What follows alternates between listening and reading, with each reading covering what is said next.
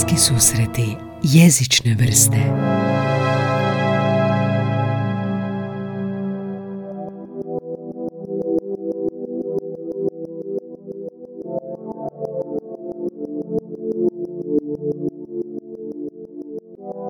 Kada sam prije par godina bio u Indiji, išao sam u Varanasi, sveti grad, na Gangešu. Spavao sam u jednom hostelu gdje me dočekao jedan mladi indijac.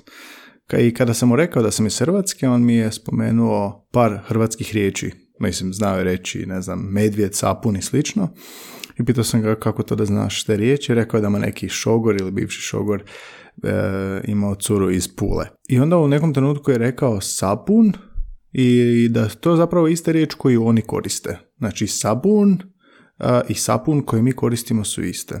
Mi je to bilo zanimljivo. Kako je moguće da su hrvatski i hindu u toj mjeri slični, da imamo takve slične riječi i još je nabrojio par koji se sad ne mogu točno ni sjetiti. Kopkalo me to neko vrijeme, dok i nisam zapravo započeo s ovom lektirom koju sam već malo citirao prije dva tjedna, The Story of Human Language, koja baš se bavi time kako se razvio jezik, kako je došlo do onoga što imamo danas, kako se jezik mijenja u kontaktu sa drugim jezicima. I danas je to tema ovog podcasta proto-indoeuropski jezik. A, pa kao prvo da pojasnimo što to proto-indoeuropski jezik znači. Proto-indoeuropski jezik zapravo je a, lingvistička rekonstrukcija iz kojih su se razvili današnji indoeuropski jezici, a to su dakle svi ove što koristimo u Europi, dakle romanski, slavenski, latinski i slično, ali isto tako i perzijski, hindi, bengali, rajastani, to su isto indoeuropski jezici sve to je ista familija. A, taj jezik nije nikad dokazan da je zapravo postojao, to je sve nekakva lingvistička rekonstrukcija, tako reći ne bi li se utvrdilo odakle je sve poteklo. Pa tako u ovoj knjizi iz koje ovo uzimam kao izvor, The Story of Human Language, u jednom poglavlju autor i profesor lingvist američki John McWhorter govori da je teorija o teza o protoindoeuropskom jeziku iznesena 1786. Iznio je Sir William Jones, koji je bio pravnik, orientalist. Zapravo smatra se da je to predavanje začetak moderne lingvistike. On je u Indiji održao predavanje Bengalcima i iznio je nešto što je tada uočio da je vrlo zanimljivo. Uočio je kako starogrčki, latinski i sanskrit, znači sanskrit jezik koji se govori u Indiji, imaju u strukturi toliko sličnosti da s obzirom na njihovu udaljenost nema smisla da su toliko različiti, odnosno mora postojati neka poveznica između njih. I da to ne može biti slučajnost. O kakvom se to sličnosti radi? Pa primjerice konjugacija i deklinacija. U latinskom se dekliniraju riječ, znači puela, puele, puelum. Dakle, nastavci se mijenjaju, ovisno o tome govorimo li djevojka, djevojke, djevojci, komu čemu i slično ili, ili dens kao zubi, pa color dentis, boga, ko, boja koga čega, genitiv imamo ovdje. Dakle, padeži, nominativ, genitiv, objekt. To postoji u sanskritu. Isti takav slični slučaj promjene nastavaka s obzirom na padež, dentem, dentam. Ta promjena se pojavljuje u drugim jezicima, endoeuropski dakle sve, europski je, uključuje sve europske jezike osim baskijskog, uralskog, pod uh, familiju tu što spadaju estonski, finski, mađarski, jel? Ali perzijski, hindi, bengali, razastani, to su sve i dalje indoeuropski jezik, zato se i zove ta grupa, ta familija indoeuropski. Kako je moguće da imate indijski i europski u istoj grupi? Pa ima nekoliko teorija, dakle ono, to su dalje sve rekonstrukcije i teorije. Proto-indoeuropski jezik zapravo nije bio pisani jezik, nego se isključivo govorni. Nema, nema zapisa da je takav govor postao u pisanom obliku. Počeo je jedne grupe i onda se sretno onako širio svijetom.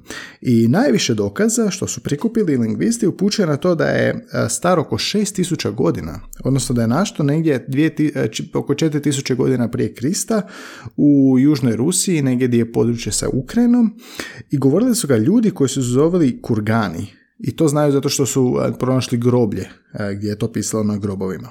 Oni su se kretali istočno i kretali su se zapadno. Istočno su došli do Irana i Indije, a zapadno u Europu.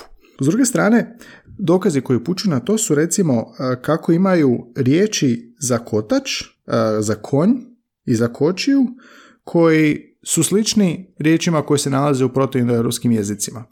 I to bi upućivalo, kako tvrdi autor ove knjige, na to da se imali su konji, imali su kočije, pomagali su im za vuču. Taj protoindoeuropski jezik je divergirao. Jel? Indoeuropski postoji devet grupa Jel da? Jedna je germanska u kojoj je njemački, nizozemski, švedski, norveški, danski, islandski, engleski je također u germanskoj grupi, te neki manje poznati zapravo frizijski, farovski i tako dalje. Ovo dakle sa konjima bi upućivali da su bili sposobni za kretanje i zato su se i kretali na obje strane i još jedna stvar što ide u prilog tome gdje je nastao jezik, leži u činjenici da nije u protoindoeuropskom jeziku postala riječ za vino. pa, kako tvrdi autor, vjerojatno nije nastao na Mediteranu zbog obrade površine i zemlje i uzgajanja vinograda, dok recimo imaju riječ za kotač i za konj. Također, nemaju ni riječ za hrast. I ne samo što se u protoindoeuropskom jeziku ne može pronaći ta riječ, nego se riječ hrast razlikuje u indoeuropskim jezicima. I po tome se da naslutiti da nije iz jednog uh, proto jezika došla riječ. Dakle, za vino i za hrast. Pa tvrde da je vjerojatno nisu da onda ni u Europi nastali, jel da? Znači, to je kompleksna lingvistička struktura koja bi na kraju upućivala da je nastalo, jel da, negdje u Rusiji, u tom području gdje se onda lakše raširilo na oba istoka i zapada. To bi bio izvor ovih indoeuropskih jezika koje danas koristimo u Europi i onda naravno promjene u tom poglavlju već idućem autor navodi događale su se lokalnije, dakle u Europi, primjerice germanski jezik je specifičan po takozvanom Grimovom zakonu. I to je isti onaj Jakob Grim koji je skupljao one bajke i priče. Grimov zakon govori o pomaku suglasnika na početku riječi. Tipa recimo u latinskom otac je pater, na sanskritu je pitar i taj p, p, p za papa u germanskom jeziku je nekako došlo do tog, do shifta, do, do, do digresije, do promjene početnog suglasnika u nekim riječima, pa onda imate tipa f u, engleskom father ili u njemačkom vater. dakle, imate, imate promjenu na početku suglasnika i to je nešto onako specifično za germanske jezike. I to su te promjene koje se onda događaju više na lokalnoj razini i puno kasnije. Eto jedna zanimljivost o nastanku jezika, protoindoeuropskog jezika, koje je onako korisno znati gdje je otprilike krenio jezik, gdje su otprilike krenuli jezici koje smo danas najviše suočeni, dakle oni koji se koriste po Europi, jer u indoeuropsku skupinu jezika, dakle spadaju osim germanskog, romanski, albanijski, armenijski, slavenski, baltoslavenski, keltski, grčki i dakle sve dakle potječe iz tog indoeuropskog, protoindoeuropskog jezika. I eto zanimljivost za danas u ovom podcastu. A, bacite komentar u SoundCloud ako ima nešto što mi je bilo zanimljivo ili ako imate nekih daljnjih pitanja o razvitku jezika i kako učitam ovu lektiru mogu e, izbaciti novi podcast uvijek sa nekim novim informacijama, jer zaista je knjiga vrlo zanimljiva, dakle zove se The Story of Human Language, dostupna je na Amazonu, na Book Depository, na Amazon Audible, ja ju slušam i zaista je kao ciklus predavanja napravljena i moguće je čak pohađati taj kolegi negdje i možda ako googlate ćete vidjeti opcije gdje možete pohađati taj kolegi.